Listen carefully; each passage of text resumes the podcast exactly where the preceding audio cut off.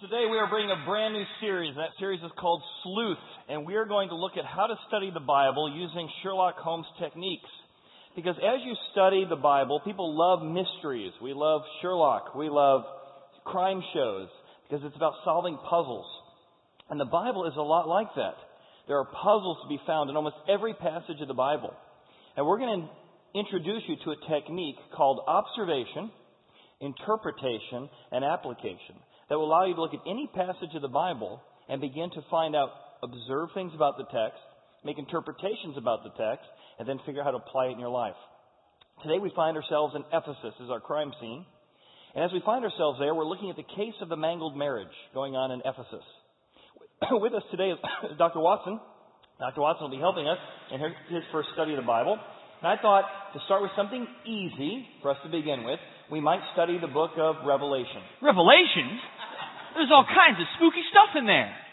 Well, actually, it's just a letter written by one of the apostles, John, to a group of Christ followers about how to live out their faith in difficult times. I thought it was a bunch of end time stuff like 666. Not to mention, it looks incredibly complicated. But you know what? How about we do something more uh, historical and less apocalyptic? Well, I got a great idea. We can do something historical. That's what you like. Um, let's go with the book of Revelation because it's very historical. It's actually written to a group of uh, Christ followers and churches in the first and second century, living under severe persecution during a time of Roman oppression. So severe, it's a lot like uh, today's um, news stories about ISIS. If you declared yourself as a follower of Christ during this time period, you could be beheaded, you could be killed, you and your family. It's incredibly historical. You're going to love it. In fact, uh, open to Revelation 2:1, start reading, and you're going to see these incredible insights just pop off the page. Okay, okay. Uh, to the angel of the church of, of Emphasis, uh, uh Pessis. Ephesus. That's what I said. Uh, to the angel of the church of Ephesus, write uh, these things, says he who holds the seven stars. Mm-hmm. Uh, you have persevered. Uh, you, have left your first love. eat from the tree of life. Oh, you, you, hate the deeds of the Nicolaitans. No, it's incredible. Just look at all those insights. They're just popping off the page. You see what I'm talking about? insights? It's a bunch of confusing imagery. Not to mention, what in the world is a Nicolaitan? Oh, well, t- take a seat. Let me show you how it's done. Every particular passage you come across is going to have little insights to look into. In this case, we have Revelation chapter 2, verses 1 to 7. So as I scan through the passage, I might pick, we'll just take four observations. We're going to look at the idea that they have persevered during this time. What is this time? Let's look at the historical context. Exhibit A. Going on during that time in history, there were several Roman emperors. One's name was Trajan incredibly severe, incredibly dictatorial, and he made it illegal to have faith during that time that Jesus and John are writing to the uh, folks in Ephesus. Now, there's another Roman emperor. His name is Domitius, or Domitian, rather, and he sets up a pedestal to himself, 20 foot tall. You can see his head compared to the size of this man. And he said that you could not have business, you could not exercise truth, you could not have any liberty unless you bowed down every day to not just him as one of the gods, but him as the God. In fact, he set up a temple to himself, not to Zeus, not to the Greek gods, to himself. On top of this three story structure was this 20 foot statue, and every day you had to give allegiance to the emperor. Now, that's why this word persevere is so key. Because these folks are not just persevering like, oh, they had a tough day. They are persevering in one of the most difficult historic times in human history in being able to follow their faith, their character, and their ideals. All of that is embedded right here in this little word persevere. Oh, that's fantastic. All that detail just from one word. That's so great. Well, we're not done. We're not done? No, we just started. That's just exhibit A. Oh, I'm going to need some perseverance. All right. Let's go another one. So they're doing well. They got good deeds. They, they're testing things that are right and wrong. They're not weary yet. Nevertheless, it says, I have this against you. You have lost your first love. So let's look at that word first love. First of all, we realize that God is trying to have not a ritual with us, but a relationship with us. He uses a marriage metaphor to say, I would like to be in a relationship with you. I want to love you. And though you're doing the right things, you don't love me. I want you to love me, is what he's asking for. Now, that was very key based on what was going on in Ephesus at the time, because they were worshiping a goddess by the name of Artemis.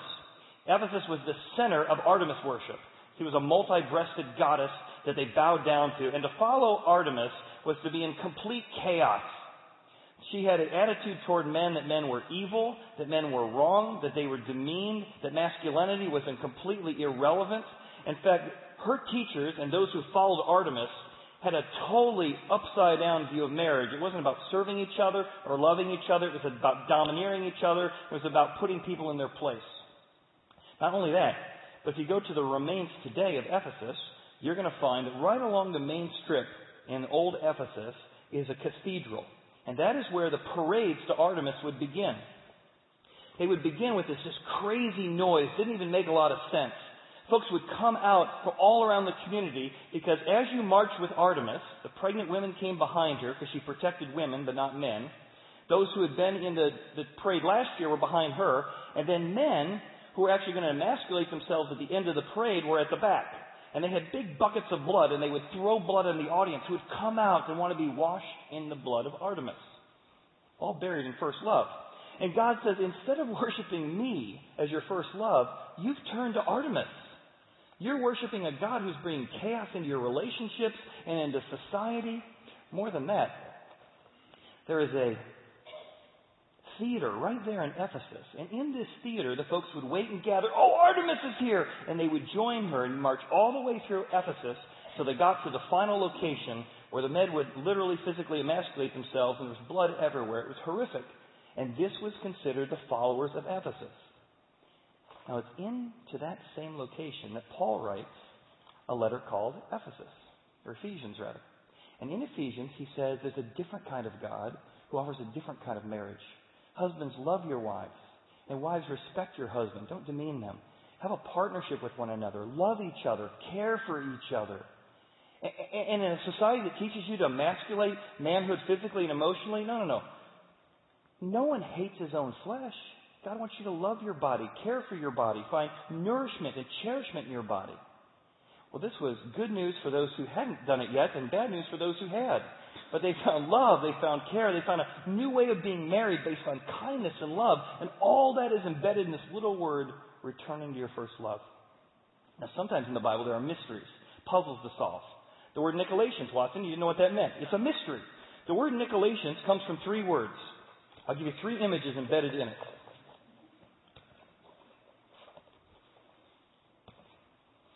Nicolation. Nico is where we get the word Nike. What does Nike mean, Watson? Uh, just do it. Not the commercial. I mean, in Greek, what does it mean? I have no idea. Greek means to dominate, to conquer. For the Greeks, it wasn't about doing well. It was about conquering your enemies, letting them know who's who and where they are in the pecking order. They had a caste system where those in power exploited and dominated those. It applied everywhere. It's what you did in marriage. You dominated your spouse. What they did in the church, you would dominate the people in your church. It's what you did in politics. You would dominate your oppressors, those you conquered. Nikolasia comes from the word polis. Polis is where who lives in a city. Polis is uh, Greek uh, city. people. People, right. So can comes from the Greek word the, so it's to dominate or conquer the people. Nicolaitans were people who, who had a philosophy of conquering those you're in influence with. So into that, Jesus says, I'm glad you hate that kind of attitude of the Nicolaitans. And this is in the red letters. I also hate the Nicolaitan attitude. I don't want to see that in church. I don't want to see that in marriage. I don't want to see that in parenting. The kind of controlling, dominating Nicolaitan attitude that spills into people's behavior. I'll give you one more. He says, and if you will overcome that, if you will return to your first love, and if you, on top of that, if you will overcome by pursuing me, you can eat from the tree of life. Let's look at this one. The tree of life, whenever you came to a temple, this is a temple from Artemis, it's actually in Sardis, but it's one of the temples that are still, we have remains of. If you came into the center of the temple, there would be a garden there. Because to be in the presence of the god or the goddess was to be in her paradise, to eat of her fruit. So when you came to the temple of Artemis, it would be a garden set right in the middle. In fact, sometimes they would actually take Artemis and decorate her to look like a garden. Because to be near garden, to be near Artemis was to eat of the fruit of her fountain and of her tree. Now, you can see the fruit of her tree. A caste system, controlling, domination, chaos in relationships is all about control. That was the fruit of the tree of Artemis. Now, let me zoom out a, back, a bit. Look at this picture of the temple of Artemis. What do you see? Uh, there's a large mountain in the background. Well, yes, there's a large mountain in the back. You know, studying the Bible is a lot like making astute observations. Look deeper, not just a mountain. What else do you see? Okay, um, well, there's a broken down temple uh, right in the middle. Yes, look a little closer. What do you see, Watson? I, I don't know. The tourists? No, not tourists. Let me have the picture. If you look closely at a text, you begin to see these little details as you look deeper and deeper into it. In this case, look in the bottom left corner. What do you see? An old brick building. A brick building hidden in, in the trees. That is actually a synagogue, a church. And look how they chose to build that church, that synagogue, right next to the temple of Artemis. So as folks came out from eating of the chaos of blood and chaos and diminishment of other people, men who came out emasculated would need healing, would need caring, would need esteeming. For those who said there's got to be another way to do relationships, there's got to be a way to do to eat of a different kind of tree. They could walk into the presence of a different kind of God, a God who said, "No, I want to teach you how to use kindness and love and peace in your relationships." And that's why this is Exhibit D. What it meant to be a church was to take folks who were in chaos, who were unconvinced, who'd been on different paths, and say, the tree of life you're looking for, the hope, the significance, the purpose, you can find it in the God of the Bible. So four exhibits, all from just four words in that passage. To persevere, first love, Nicolation, and the tree of life. Right there in the passage. It's just fascinating. All four of those words with such with such detail and such uh, such context. I mean, how did you find it? Or more importantly, how would I find it? Yeah, so maybe you're like watching, you're like, well, Chad, that's why I come to church, right? You do all the work for me. I love this. How would I do this in the Bible? So we want to give you tools each week on how you can do that. So I'll give you one. There's a website. We'll put up on the screen if you want to write it down. It's called blueletterbible.org. So I'll talk a little bit about it, but you can write that down. When you observe any text in the Bible, all this stuff can be found in there. For example, if you go to blueletterbible.org, you type in the top the verse. In this case, I typed in Revelation 2:1, And then it pulls it up right here in the middle. And you see to the left is a, a little bar that's called Tools. So you click on Tools. There's a Greek version there to teach you what it said in the Greek. There are Bibles, there are cross references, and there are commentaries. And those commentaries give you these kind of details to help understand what was going on. There's also MP3s of people speaking on those passages, so you can dig in as well. Also, you might want a study Bible. If you've never seen a study Bible before, this is the New King James Study Bible. It has the verses on the top, but in the bottom section, it has maps, it has insights, it drills down into words, it makes these Sherlock Holmes type insights so you can understand what's going on and how to do that. So use this for some of your observations. Oh, fantastic. We also are making a book available for this series called How to Study the Bible and Enjoy It um, by Skip Heitzig. That is a book that we'll have available on our book table, or you can pick that up yourself as well. May I have that copy? Sure, you can. Yeah, fantastic. So, Revelation, why don't you go ahead and do some studying of that, and then we'll make some more observations next week. Oh, fantastic. Thanks, Chet. Okay. Revelation. Revelation. Okay. A lot of people call it Revelations in the same way they call horizon horizons, or they call Kroger Krogers. It's actually singular, and so that's a step. And so you start with observing, and now let me talk about how you move to a place of application, where you guys go, oh, this is what a typical message sounds like. So now we move to interpretation. Now interpretation is interesting because now you have to bridge between what it meant to them and what does it mean to us. We're going to move from their town to our town, and we're going to find a principle that transcends and applies to all people at all time. In other words, we don't have emperors, although the last hundred years it's starting to feel like it, but we don't have emperors. Um, we don't have Artemis. But what is the principle? Well, how do you operate in faith under perseverance, or under persecution? How do you, maybe not bow down to Artemis, but what does it mean to replace God with status, performance? What does it mean to not go through the motions of just respecting God, but loving God? That might be a principle that applies both to their town and our town. Now, we don't have any Nicolations, but certainly we have an attitude of controlling one another that applies today, and that becomes the bridge. There are results or a tree of life. There's a way of participating in the results or consequences of what God offers that's different from offering the consequences of other things we first in our life. Now, there's lots of applications we could make or interpretations. Because God uses the marriage metaphor and says, You've drifted away from me in the first half, and I want you to engage specifically in the back half, and because Paul writes a letter to Ephesians about marriage, I've chosen to use this as my application. Couples shift their way into a divorce. I'm sorry, they drift their way into a divorce and they shift their way into marriage, a great marriage.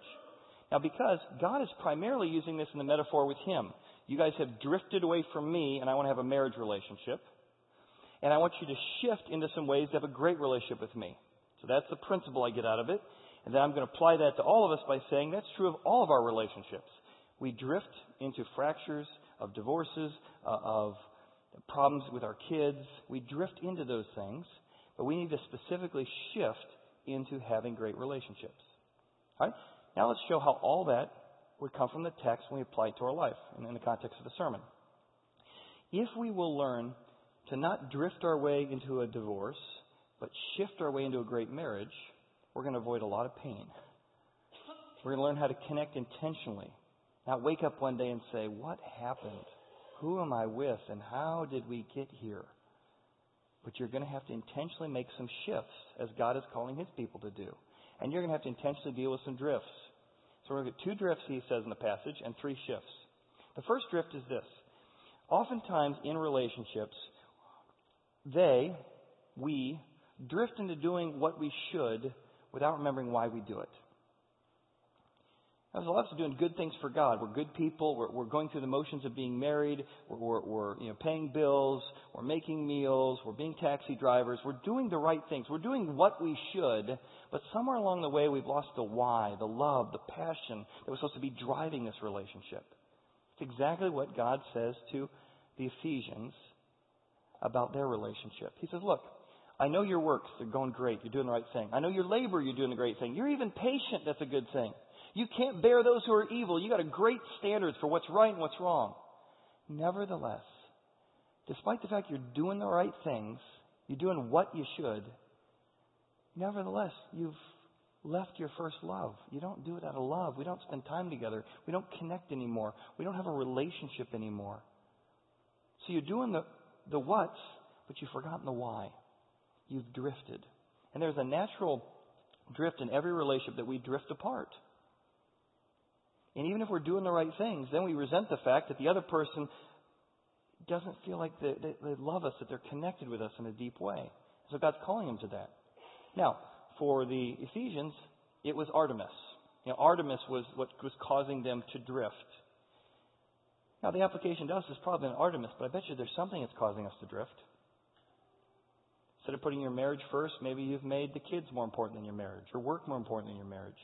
Maybe you begin to have wandering eyes because there's something that's become more important.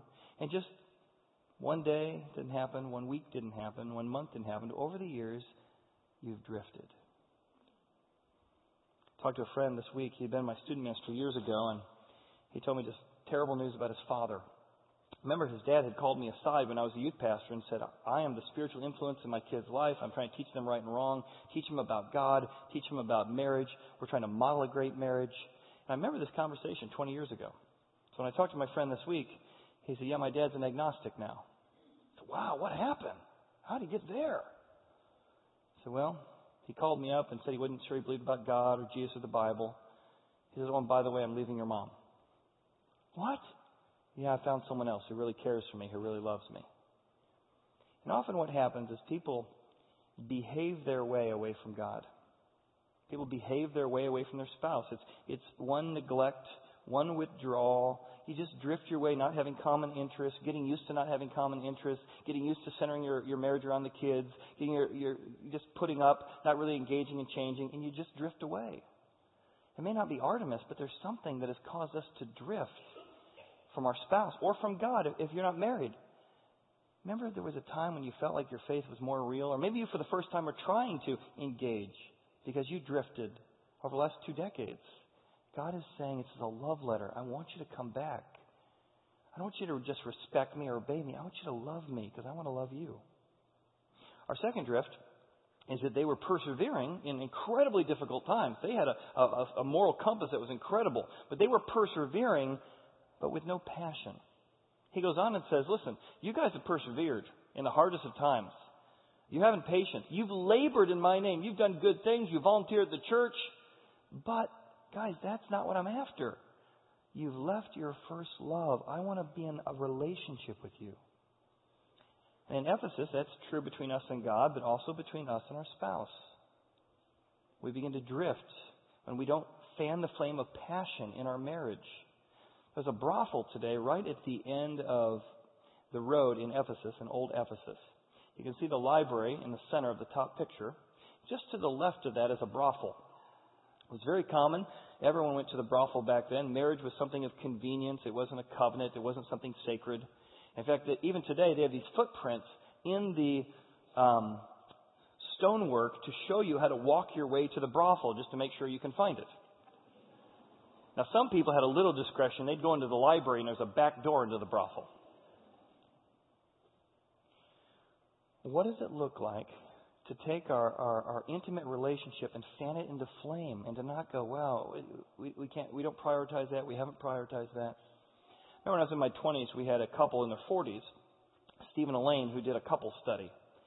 And part of the couple studies, they talked about how they had to intentionally fan the flame of passion in their marriage lest they would drift she would say about, you know, once a year, so you know, every couple times a, a year they go to lunch together. Every once in a while she'd call him up for lunch and, and Steve would think they're going to Pan, Panera Bread or something and she actually rent a hotel.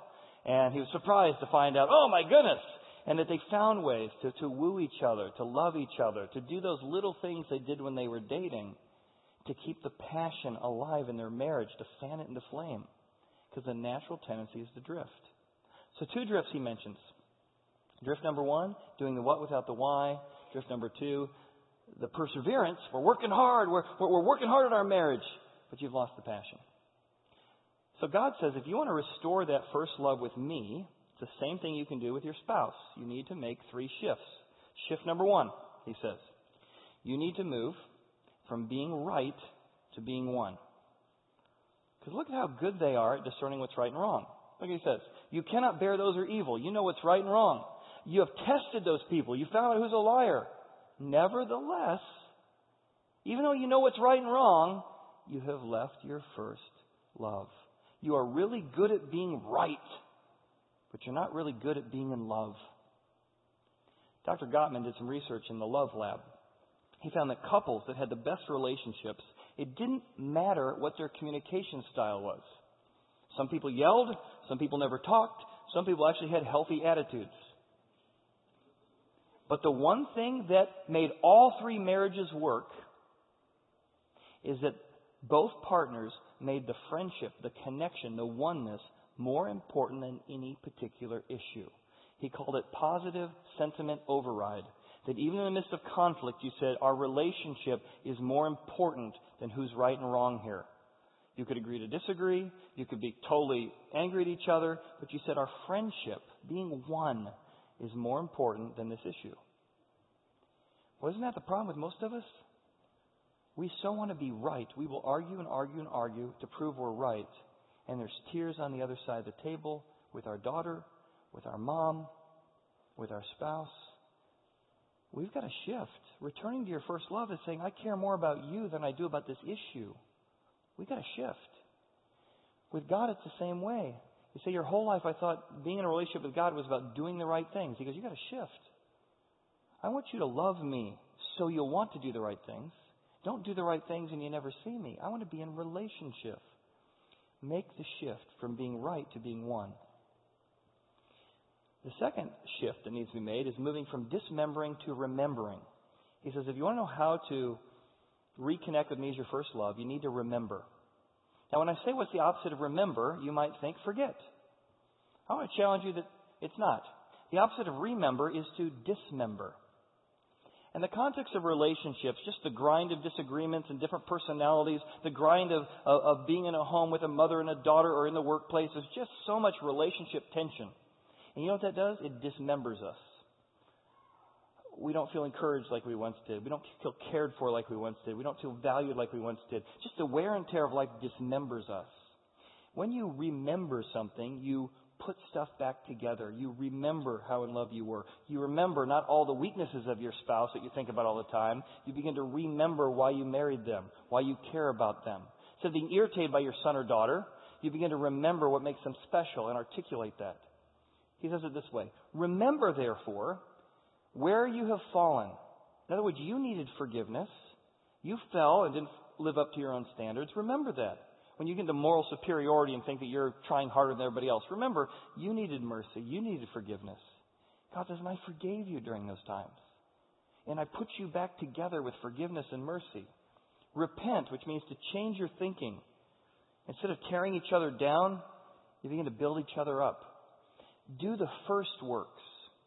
Nothing wrong with doing nice things. Nothing wrong with work. Nothing wrong with family. But you're not doing the first things, a connection with me.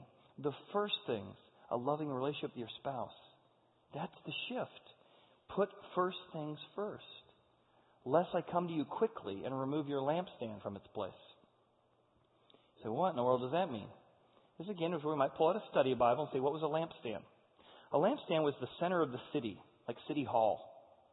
And this mountain, when I was in Ephesus, Ephesus was rebuilt four times. So this is old Ephesus here on the picture. To the left of the mountain, they had to rebuild it because it got silted in and they had to build one by the harbor. Prior to that, to the right side of the mountain was another version of Ephesus when the water used to go all the way over there. Then on the back side of the mountain is a fourth version of Ephesus. So Ephesus got rebuilt four times over the years. And during that time, the lampstand got moved. The center of power, the center of influence kept being moved. So Jesus uses language very familiar to that group, even though it's hard for us, which is why we might need a commentary, to say, when you don't make this shift from dismembering each other to remembering each other, to remembering my forgiveness and my love for you, you know what's going to happen? One day you're going to wake up and the influence is gone. I don't have any influence with my son or daughter anymore because I tore them apart instead of building them up. I dismembered them with my words instead of remembering them with my words. And one day it comes quickly, doesn't it? Destruction. What happened? Why don't I have any influence over my husband's heart, my wife's heart? That's because I've drifted. I've let our love life drift. I've let our passion drift. I've let our priorities drift. I've let our friendship drift. And you wonder why you don't have influence anymore. Because if you don't put that lampstand in the center of your marriage, I promise you there's somebody in the society who will do it for you. Light the lampstand and keep it in the center of your relationship with God and with other people. That's what He's calling us to. I tell you, someone who did that incredibly well was my grandfather. My grandpa Bob was married to my grandmother Ione, and Ione was a cheapskate, and she was just eccentric and hilarious, and never saw one thing she ever did wrong.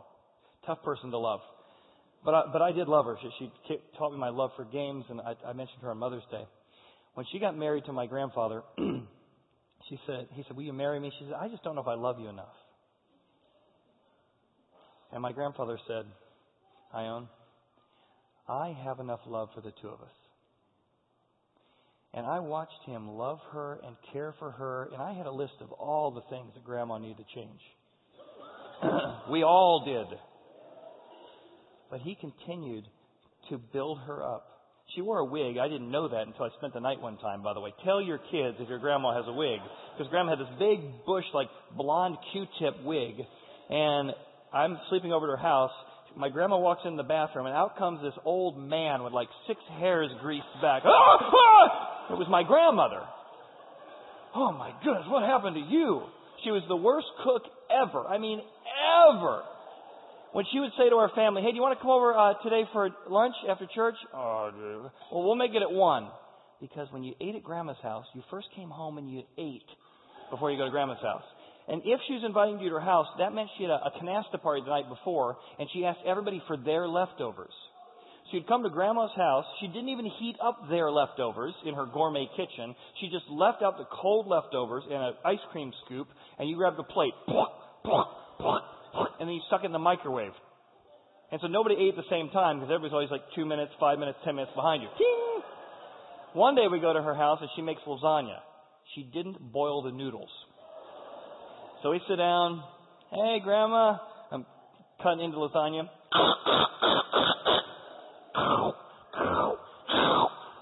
Oh, it's horrific. I look over to my grandfather.